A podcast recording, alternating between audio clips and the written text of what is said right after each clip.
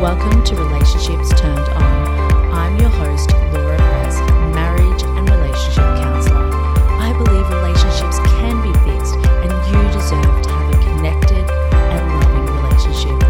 I give you the tools, strategies, and insights so you can have a world class relationship. Welcome to Relationships Turned On. This episode is all about the power of elimination and the 10 things that I see that couples could really benefit from eliminating from their life and their relationship. Before we dive in, quick disclaimer this is for entertainment purposes only and should not be considered mental or medical healthcare advice of any kind. Okay, so often we find that we want to add more things into our relationship. We want to change things. We want to add more things into our life, right? We need the bigger job, the better job, the more paying job. We want more holidays, more days off, or, you know, higher income. We want more, more, more, more, more. And I think in some ways, society has definitely programmed a lot of us to be like that. And there's nothing wrong with wanting more. However, there is so much power in elimination. Sometimes it's what we let go of, what we release, what we even forgive, what we tangibly stop doing that can have the biggest impact because it can create space, right?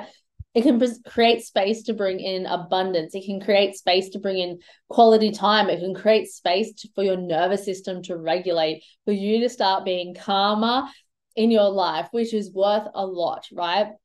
So it can create space, it can create the actual platform, the foundation for you then to, if later on you need to add in things, right? But you actually have to eliminate before you can add in. Because if we keep adding in, adding in, adding in, adding in, our plate is so full already, it's just going to tip into massive le- amounts of overwhelm. And so you really need to think a little bit strategic when you're looking at how do we first eliminate a few things before we think about adding anything in? So I'm going to run through the top examples, so the top 10 examples or to the top things that I see that couples do, which they need to eliminate to create a loving, long lasting relationship. So I'm going to run through them and then we'll come back and go into them in more detail. So, number one is phone and screen time. Number two is social media. Number three is spiraling and ruminating thoughts. Number four is blame, judgment, guilt, and shame towards one another. Number five is viewing the other person as not on your team or as the baddie, so to speak. Number six, the stories and beliefs around your relationship. Number seven, the I'm too tired story. Makes me tired thinking about it. The number eight, holding on to the past and bringing it up. Number nine, fighting about a thousand and one things at once. And number 10, talking over your partner or not thinking about what they're saying when they're speaking. Right. So that was pretty rapid fire. There was a lot there. Now we're going to go through them. I'm going to discuss what I see, discuss what happens in a lot of relationships and how you can elim- eliminate it or tweak and change it, and how we can start shifting these things and creating different and new habits. So, phone and screen time. Often, one of the best ways you can disconnect from your partner is to go on your phone or be constantly glued to a screen. Now, don't get me wrong, I'm not talking about watching a movie together and different things like that. I'm talking usually about being on your phone, scrolling through and checking out and not even looking, sharing, touching your partner. Often we say we don't have time for quality time. Bet you any money you are spending most of your time on the phone or on a screen of some type, being in a place of disconnection from your partner. So eliminating and or reducing this time can make a big overall impact on your relationship. Do I need to say that again? I think I will say that again. It's so important. Reducing your screen time can make a big overall positive impact on your relationship. It paves the way for more quality time. Being intentional about how you spend your time in the evening together and the time that you do have is the biggest game changer or one of the biggest game changers you can implement into your relationship so you actually have quality time. Quality time is not a myth, it's something you must have to sustain a baseline, you know, connection. Um, and that's not even talking about thriving and all those things. That's just a baseline connection to be able to talk about logistics, how you are, what's going on, those types of things is a baseline connection. So reduce or eliminate screen time. Number two is social media. Look, there's a lot of stuff that comes up in social media. And I'd say reducing and eliminating social media time is so important for many reasons. Sometimes what we're getting on the screen can be really negative for our brain space. It can be maybe not conducive to thinking about a long lasting, loving relationship. It depends what's coming up on your screen. Or it can be not conducive to you yourself as an individual having good, positive mental health often we're comparing to one another or we're thinking oh my goodness these people have this thing or we're thinking why aren't we there yet? Like or we're just spiraling in terms of oh like just being trapped in the how many likes? How many followers? Or i need to post this or i need to do this. Social media can be a fantastic tool if it's used correctly but often it doesn't add to our relationships it subtracts from our relationships. So i really want you just to think about it for yourself does it add or does it subtract from your relationship? And is there a way you can reduce your time? You can actually go into the back of the iPhone into the settings and put a check on your social media. So you can say, I only want to spend an hour a day on social media. And then they'll get alerts from, you know, Instagram and Facebook, and it'll say, hey, you're approaching, it's you know, five minutes left on your hour for the day. And it reminds you, and you're like, wow, like, have I actually spent that much time on it? Because those three minutes, five minutes, 10 minutes, 20 minutes checking, just checking what's going on adds up significantly. I know I did it. okay. So, no judgment here. I totally get it. It's such a time suck and we can be so easily sucked in, right? It's purposely created like that.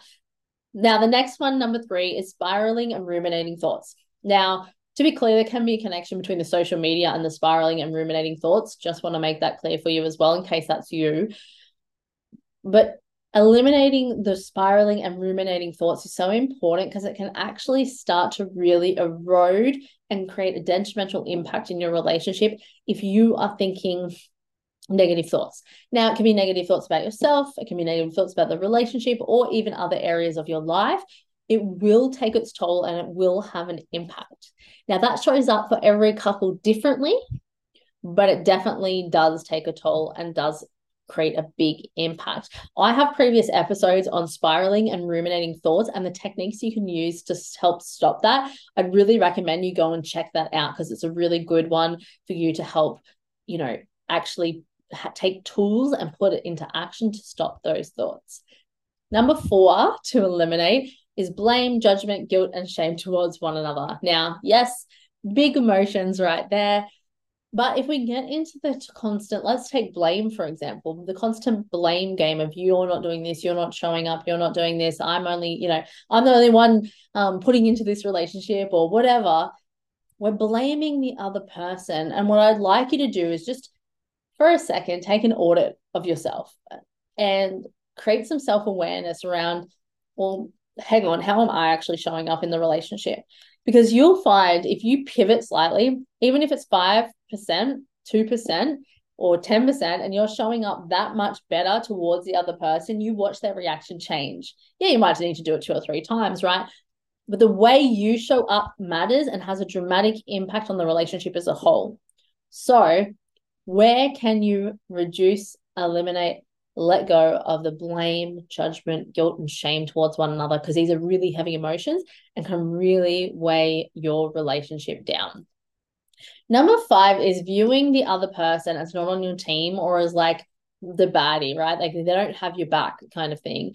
I always say that a team mentality is so important that even if your partner says something and it doesn't sound like you're on the right team, you need to stop and you need to clarify because 99% of the time, the other person does have your back and is on your team. They're just saying it wrong. It's just kind of coming out how it comes out, right?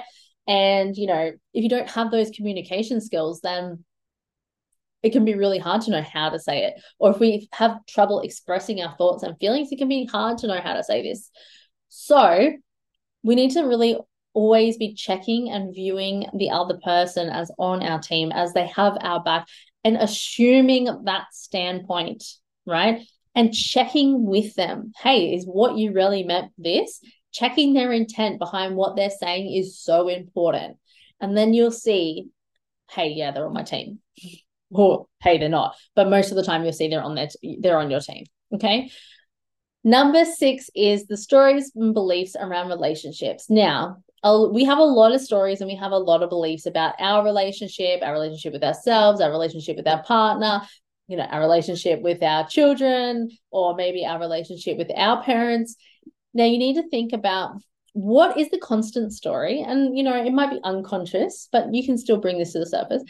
Story you're telling yourself about your relationship.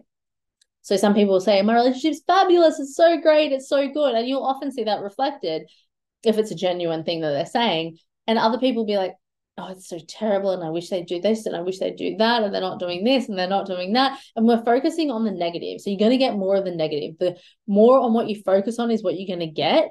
So you need to switch your focus to what's actually working, what's going well, and focusing on the positive and really thinking, what beliefs am I holding about this relationship?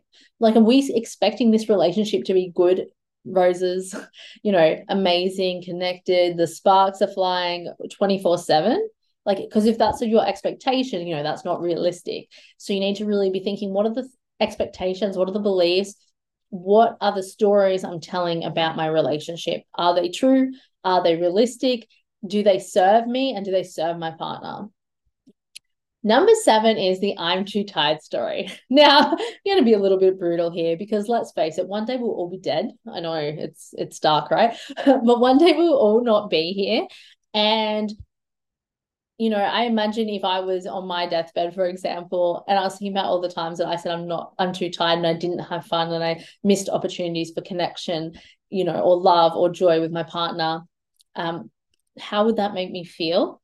Now, I get it. There's responsibilities and there's life and there's all those things, but I just would like you to put a little bit of focus or attention on what if here and there you decided that stuff being too tired, I'll push through, you know, and we'll have that time for joy, connection, and fun. You know, the I'm too tired story can become a constant story in your mind. And sometimes it's like, is that actually real? Like, how much did I do today? Or am I just constantly telling myself that, making me tired? Like, literally, I am telling my body how I am, and now I'm it's making me literally tired. Does that make sense? Now, I'm not negating everyone has so many things going on in general. It's just more about checking your story. Yeah. And then checking how often we're saying this. And if it's a constant thing, then maybe we need to mix it up a bit. Maybe we need to have a more empowering story. Okay. Now, that's not, I'm all for rest and all of those things as well, but it's the story that's holding you back around that one. Number nine, to eliminate or let go of is holding on to the past and bringing it up.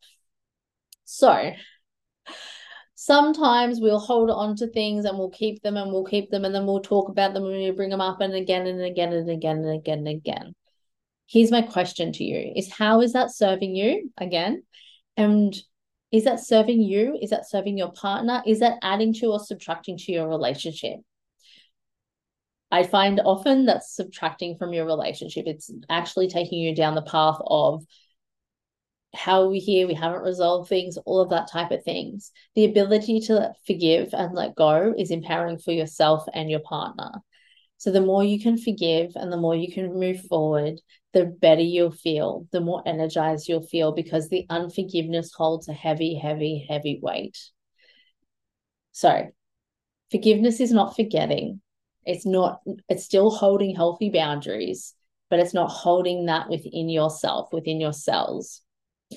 Number nine is fighting about 101 things at once. So if you're going to fight about the fact that the shoes are still at the door, you fight really good about that. you don't bring up all of the things from the past, all of the things that happened yesterday. You just fight about the shoes at the door. sounds ridiculous, sounds funny, I know. But if you're talking about 6,000 things at once, how are you going to reach a resolution about anything? Everyone becomes confused. Everyone comes pissed off, angry, overwhelmed. Fight about the one thing and do it really good. so eliminate fighting about 101 things at one time. Number 10 is talking over your partner or thinking about what you want to say or crafting your response in your head before they're even finished speaking.